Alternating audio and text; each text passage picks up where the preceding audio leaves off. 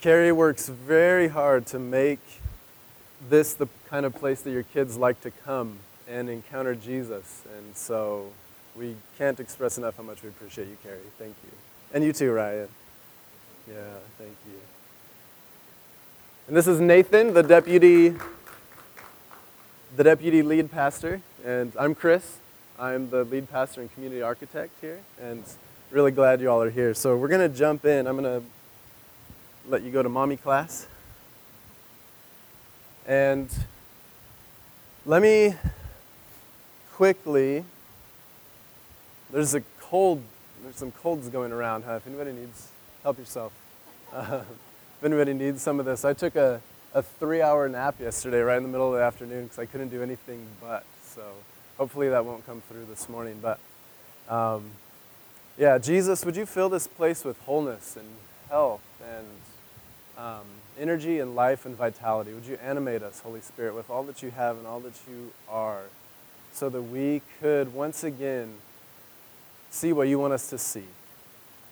Yeah, would you, just like Betty shared, would you take us by the cheeks and just kind of look us in the eyes and let us hear your whispers into our face that it's going to be all right and I'm with you and I'm for you. Holy Spirit, may that truth permeate our souls, our spirits, our hearts this morning.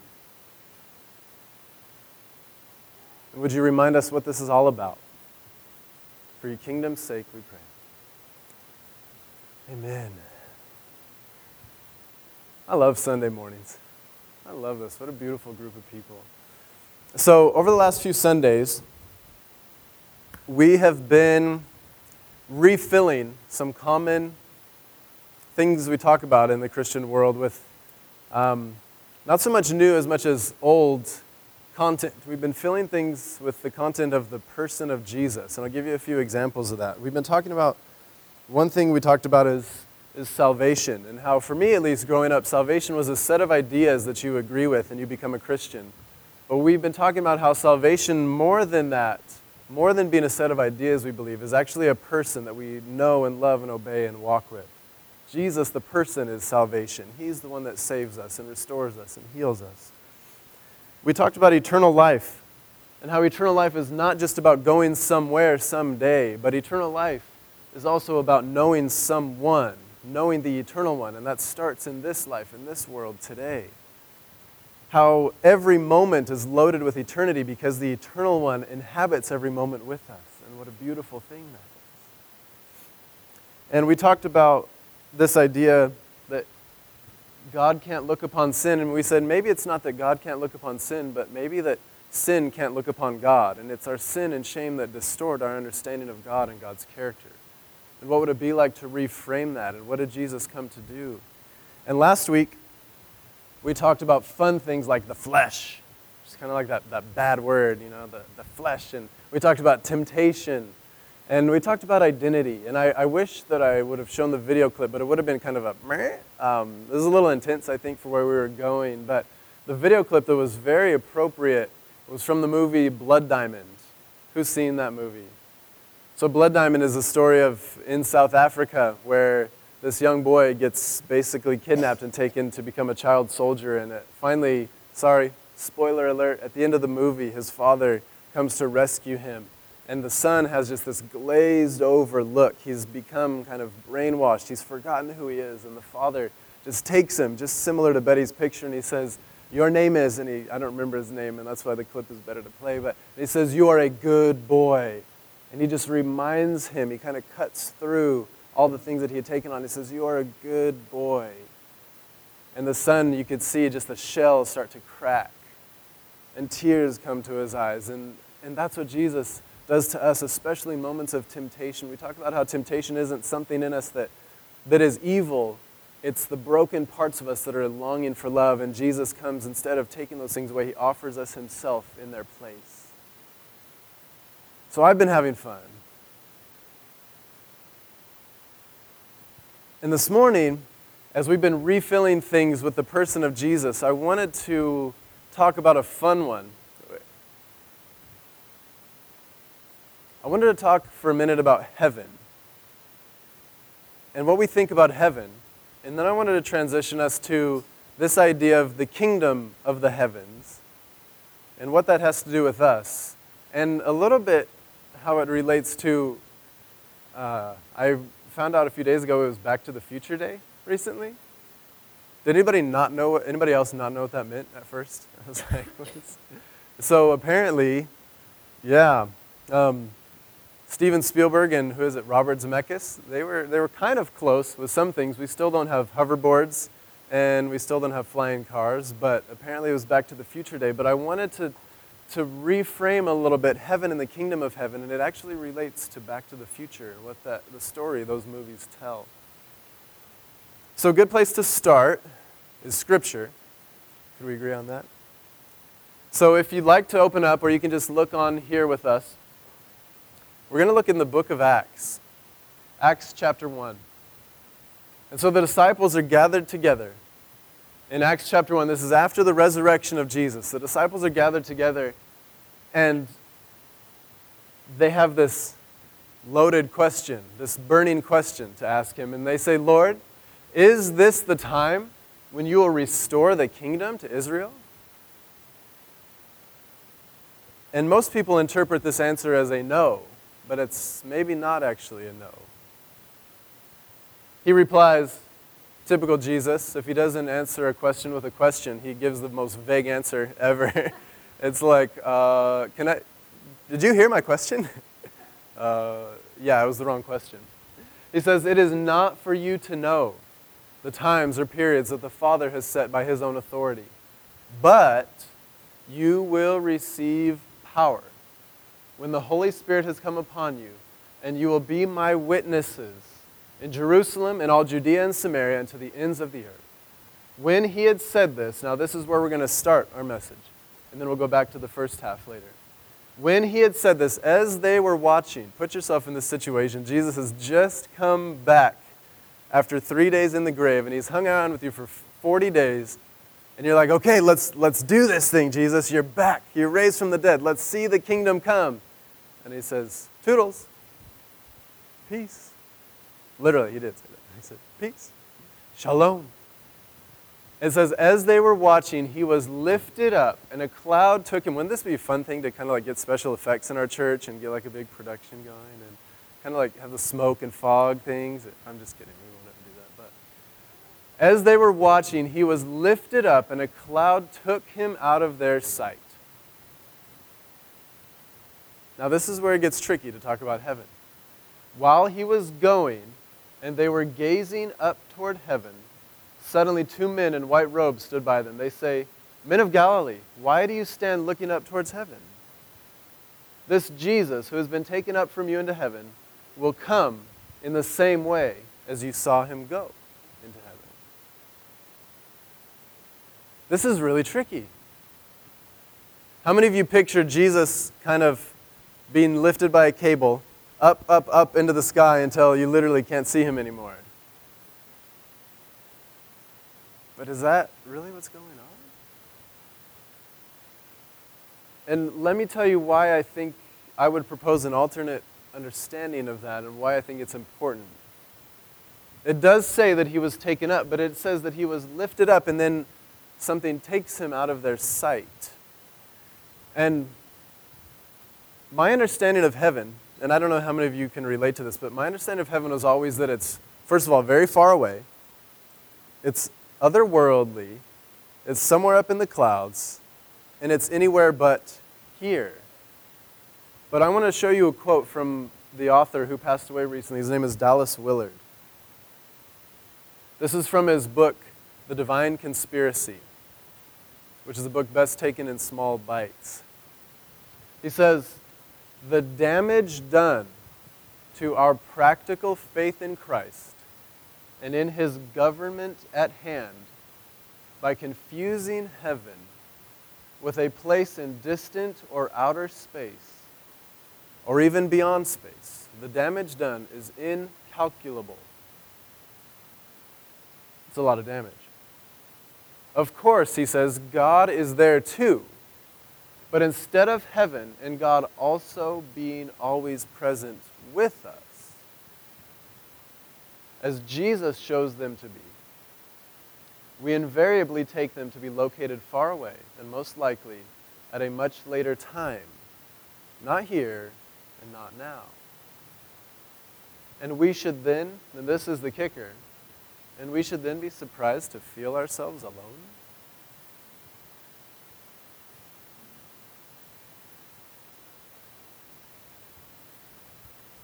Thanks, Dallas, for that gentle, that gentle, moderated, tempered word. Think for a minute about our idea of space. When you picture space, do you picture it filled with anything? Or do you equate it with the concept of empty, vacuousness? Is it possible that space actually is the furthest thing from empty? But that space is actually filled with God. Now heaven is simply heaven gets tricky because heaven is it's less geography and it's more simply the place where God is. And so the question is, well, where is God? And I notice that we use language of up quite often, right? But isn't interesting that Paul said things like this unknown God, Acts chapter 17, he says, this unknown God in whom we live and move and have our being. He's indicating kind of all around us. And as you look at the Old Testament and scriptures, it says a voice came from heaven. I don't think that voice came from up, I think that voice came from around. So, what I've been wondering is, and this is not the, the main part that I want to spend time on this morning, but I guess what I've been wondering is what would it look like for me practically to realize that at every moment the space all around me is filled with the presence of God. That God isn't someone I need to invoke from far away, but that God is filling the space all through here. And sometimes we're more aware of it than others. But would that change anything for you? To realize that heaven is right in front of you and right beside you and right behind you and so, am I saying that God's not in heaven or heaven's not some place we'll go someday? Of course I'm not saying that, but I think that Dallas's words are very, very important to us. That Jesus came to bring us the reality of God incredibly present and in our midst. But since you're all on board with me on that, let's move forward and right? You guys are tracking. Yeah. Some of those things you just kind of have to say. Um, but let's go back to our passage. Because this is what I realized in Jesus' time. In Jesus' time, they were much less concerned with the where of heaven and much more concerned with the when. They were much less concerned with where is heaven, and they were much more concerned with the when of heaven. And for them, it wasn't this thing of the hope, the expectation wasn't, well, I want to die and go to heaven someday. The hope was, I want to be set free from all this garbage and oppression and suffering and evil.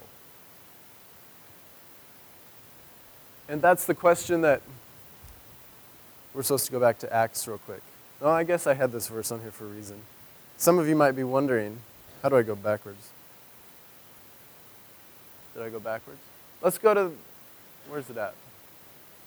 I went ahead a lot. What is happening here? This is super awkward.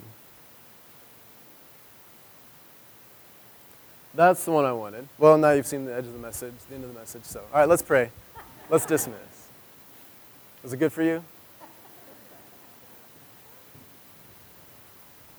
Now, what about this statement, real quick? Pilate replied, This is Jesus being interviewed, or Jesus being interviewed by Pilate. I guess we could say interrogated. Pilate says, I'm not a Jew, am I? Your own nation and the chief priests have handed you over to me. What have you done? Pilate says they, they say that you call yourself a king. Why are you calling yourself a king? And he says, Well, guess what? My kingdom is not from this world. If my kingdom were from this world, my followers would be fighting to keep me from being handed over to the Jews. But as it is, my kingdom is not from here. Have we ever had believers take that to mean Jesus' kingdom is very otherworldly and has nothing to do with this life, this place, this space, this time? But maybe this will be helpful. This was helpful for me. The word world here that Jesus uses is the Greek word cosmos. And not only does it indicate physical space, it can indicate that, but even more importantly than physical space, I think it could be better translated system. My kingdom is not of this system. My kingdom is not of this way of operating, this way of being, this way of governing, this way of doing things, of doing authority, of doing power. Doesn't that make more sense? He's not saying my kingdom is not of this physical space. He says it very much is. Just wait and see. Revelation doesn't give us a picture of Jesus taking all the believers away forever. It gives us a picture of Jesus bringing the heavens to the new earth. And heaven and earth meeting together. It says, and I saw, John says, I saw a new heavens and a new earth. Jesus comes to restore this world, not to reject it and move us on from it. But he says, My kingdom is not of this system. It doesn't do things the way you're used to seeing things done. And so that's why he had to not answer the disciples' question when they say, Are you now going to restore the kingdom? They had a certain idea of what that looked like. And he says, uh, You're asking the wrong question because you're imagining the wrong kind of kingdom. And I want to quickly give you a few reasons why they wanted a certain kind of kingdom. And these are the four reasons. Four point sermon this morning. These are the four reasons that they wanted a certain kind of kingdom, a kingdom that would come in power and overcome evil. And this kingdom was because they had been overtaken. The Israelites who were promised a land, God promised a land to Abraham. And what's their whole story about? It's about being removed from this land. First of all, by the Assyrians in 721 BC, and then by the Babylonians and then by the Medo Persians, and then finally they've had a few hundred years of a break. They're in their own land again, and then the Romans come in. And so they're in their own land, but they're occupied and dominated by another people. And they're saying, God, I thought we were your people. I thought you were calling us to freedom. Because they read the prophets, the prophets that promised a day where one day all oppression would be overcome. The prophets promised them a day when all suffering would stop, when all evil would be eradicated they longed for that day and they thought it would come in a certain way. And Jesus says, Guess what? There were actually four different groups that had four different interpretations of what it would mean for God to bring that kingdom into reality. And as, we, as I describe these briefly, I'd, I'd encourage you to pay attention and see if you hear this in a modern day context. Because these are often expressed in different ways, but in, with the same kind of undergirding idea. First, in Jesus' time, there were the Zealots. The Zealots' idea of how God would set the Israelites free, set the Jews free from Rome or from whoever, was through military power, was through violence, was fighting fire with fire. Have you ever seen believers believe that the best way to, I better be very careful with what I say right now. Can you fill in the blank? so that I don't have to make it explicit? Have you ever seen believers believe that their job is to, in a militant way, bring the kingdom or to bring the reign of God? And that's what the Zealots thought. They thought, well, we need to fight. We need to bring the battle. Let's take the battle to them. The Herodians, and mixed in with the Herodians were the Sadducees. And the Herodians, their idea was, you know what? these people are just too powerful. Rome is too powerful, so we may as well just give in and cooperate. We may as well just kind of succumb to what they're doing and do it their way. Have you ever seen believers kind of choose that route? The route of non resistance, of just kind of saying, all right, well, let's just do things the world's way then. I've been that believer before. The third group were the Essenes. And the Essenes, their idea was, you know what, this world is broken. These Jews are too, I guess, too off, and God's not going to come for them. So what we need to do is move out into the desert and create our own alternative society. Let's just isolate. Let's go do our own thing. Have you ever seen Christians choose that route? Let's disengage. Let's go do our own thing. And maybe God will bring the kingdom just to us. And fourth, we had the Pharisees. And we know most about the Pharisees because they were the ones that seemed to challenge Jesus the most. But the Pharisees, their idea was God will bring the kingdom when we are more faithful to following Torah, when we're more faithful and more obedient and more pure. And so their idea was get rid of the impure among us, get rid of the sinners and prostitutes and tax collectors, get rid of them. The more clean we live, the more pure we are, the more obedient we are, the more quickly God will come. But we never have Christians that go that route. That's called sarcasm.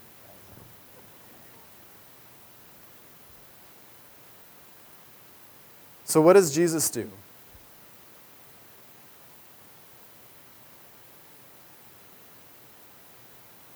Let's go back to Acts 1 again. What does Jesus do? He says, You know what? The Holy Spirit is going to come upon you. And what the Holy Spirit is going to do is enable you to live this life of the future. See, the kingdom that they expected to come in all these different ways, the kingdom actually came in the person of Jesus. Jesus was the one that lived the reign of God through his very life. He says, The kingdom of God is in your midst. He tells all these groups, Don't say, There it is, or look here, or look there. He says, The kingdom of God is in your midst. And I think he's talking about this. He says, I'm right here. This world where evil is eradicated and oppression is going to be overcome, and suffering will stop, and loneliness will be alleviated. This world that you're dreaming of, this world has arrived in me. And obviously, we have somebody very excited about that, and he wants us to have an altar call. It's not time for the altar call, buddy. Okay? He, he really does get excited when we start preaching Jesus and the kingdom.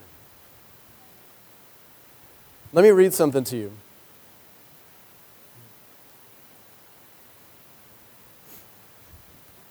There's so much I could say, so much I want to say, but I want to read you a quote by a French revolutionist. Is that okay? Maybe I shouldn't have said that part. No. This is from a man named Jacques Ellul. Think about this in light of the conversation we're having. How does the kingdom come? And how does the kingdom come in and through our lives? He says the Christian should neither withdraw from the world, like some of them wanted to do, nor be lost in the midst of the world, like some of them were tempted to do. He says, instead, the Christian should bring the reign of God and the world into collision. I like that a lot. No wonder he was a revolutionary. The Christian should not avoid the world, nor give in to the world but bring the reign of God and the world into collision. I'm noticing in some of us kind of a, a stirring. There's been kind of this movement at Coastlands. It's like, okay, God's healing our hearts. We're, we're gathering together. We're joining up in community.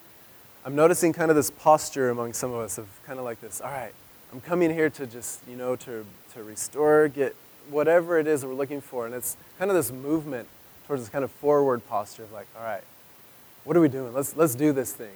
There's something kind of working its way out of me. What is it and what is it going to look like? I don't know how many of you are feeling that, but I know some of you are. I don't know what it looks like, but I do know what's undergirding it. This future world that Jesus promised, this future world, Jesus says, guess what? I'm calling you and inviting you to be the place where that future world lands in the present. That's what it has to do with Back to the Future, is we're called to be the ones that taste this community that we'll one day taste and experience the presence of God that we'll one day fully experience. And Jesus says, go and grab that and make that a part of yourself and bring it into the world today. Go to those places of darkness and fill it with my light. Go to those places of despair and fill it with my hope. Go to those places of longing and fill it with love. He's inviting us to do that as a church. That's what Jesus meant when he told his disciples, Pray, Our Father in heaven, may your kingdom come, your will be done on earth as it is in heaven. It wasn't just a bring the vertical down to earth, it was bring the future into the present. Make the then the now through our lives.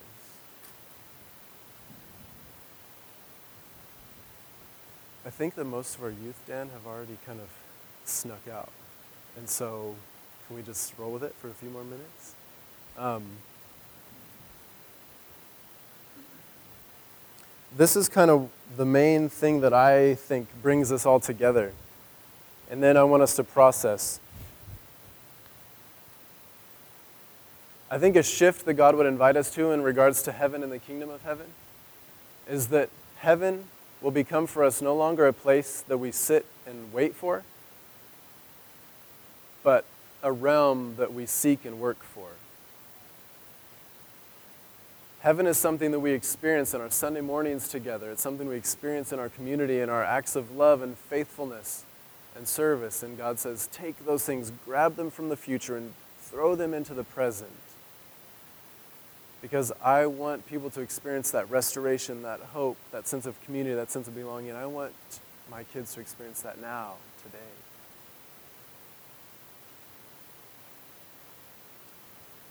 John Wimber and uh, another guy named George Eldon Ladd. If you want to read a really robust book on the kingdom of God, pick up a book called The Presence of the Future by George Eldon Ladd. And he was very formative in shaping Vineyard Kingdom theology. But his book called The Presence of the Future. And in Wimber and Ladd, they use this term that the kingdom of God is this mix between the already and the not yet, between the now and the not yet. And the question is, how do we bridge the gap between the now and the not yet? And the answer is us right now through our lives. The temple in the Old Testament, really quick, the temple in the Old Testament was the place where the presence of heaven, the presence of God, collided with earth. Isn't it interesting that we're called to be the new temple? So, my question for us is what is God stirring in you? What dimensions, what dynamics of the future world that God has promised, of evil overcome and suffering stopped, and basically this place of peace and rest and belonging? What aspects of that is God inviting you to embody in your world and to experience today?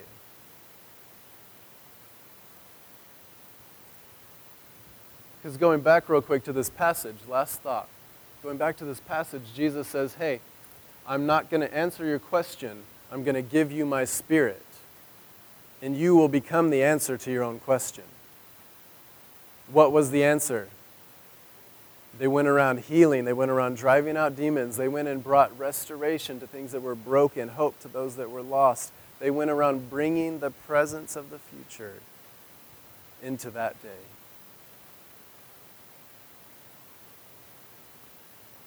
The ones that bridge the gap between the already and the not yet, it's us.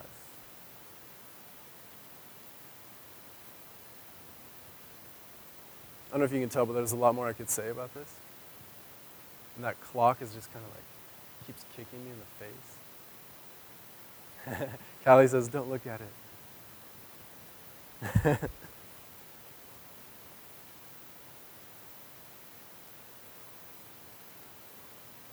But more than me talking about it further, because you guys are with me, right? I mean, the reality is, Vineyard, we understand the kingdom. But it's one of those things that we never need to be, we can't be reminded of too often.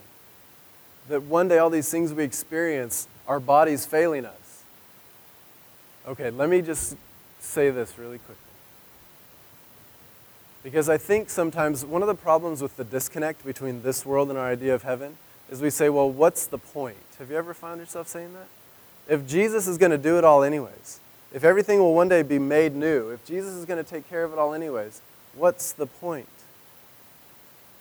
And in 1 Corinthians 15, Paul, it's the longest chapter of the New Testament. 1 Corinthians 15, a chapter about resurrection, about these new bodies, Larry, that we're going to have one day. These new resurrection bodies that are no longer able to be touched by death Paul says, This is the new body you're going to have. This is the new experience you're going to have. Won't that be amazing? I'll no longer be gluten free. I'll no longer have to tell stories about seizures and passing out because I ate soy. Seriously? And after this long rant that Paul goes on, you know what the very last thing he says? He says, Always be hopeful, unwavering, knowing that your labor in the Lord is not in vain.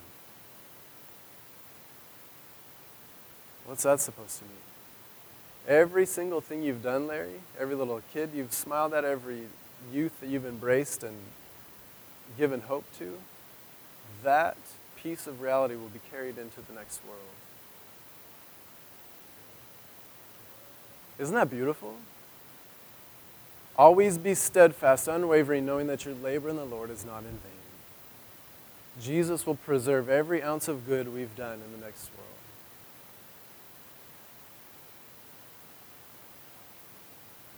Jesus, would you help us to be ones? Would you help us to be a church that is so compelled and captivated by your vision for the future that we cannot not express it, embody it, and live it out?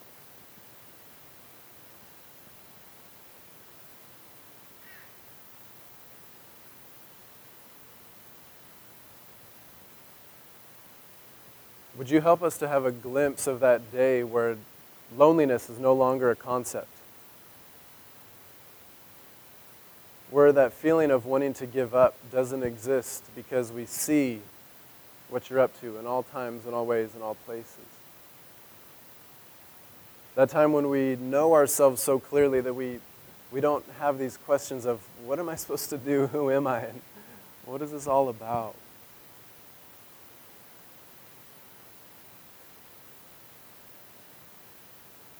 Jesus, would we be the kind of church that doesn't just sit and wait for heaven, but seeks and works with you to bring the kingdom of heaven today. Before we, before we move into a time of praying for each other, what is, if anything, what's God stirring in you as relates to, to this? What, what longings is maybe God stirring? Or what, um, what vision? Or what, yeah, what's, what's God stirring in your heart? What piece of the kingdom is surfacing I mean, imagine what if we could go through life realizing all that Jesus has in store for us and knowing that maybe it's, you know, maybe it's more at our disposal than we think? Maybe it's more at our disposal than we think? Um, I'd like to transition us into praying. So, Brenda, is there a way? Yeah, is it okay? Um, so, I want to hold on to what you're saying. Um, not hold off on, hold on to um, what you're saying. And I want to make sure I'm with Larry. I don't know about you guys, but I'm like, man. So just real quick, um, I'm doing a whole new set of labs for what's going on with my body, and my adrenal glands basically have not improved over the last like three years from the data we just got two days ago. So that was super discouraging, to be honest. Um, my chart, if, if really quick, your cortisol levels are supposed to start kind of high in the morning and then drop throughout the day. And if your adrenal glands are not functioning, it'll start really low, and then I take supplements during the day. So I go way, way beyond the normal range and the below the normal range in the morning. Then I go up and past the healthy range in the afternoon, and then I dip back down. And it was pretty discouraging, to be honest with you, because um, there's a lot of ramifications of that for everything else in my body. And so I would love some prayer, like Larry, just that my body would come in alignment with my future body, and I could have a taste of it now because I get sick of this. And so, yeah, but Betty, how can you help us? Just kind of how do you see this looking to, to pray for one another? I'm going to I'm gonna lean on you right now.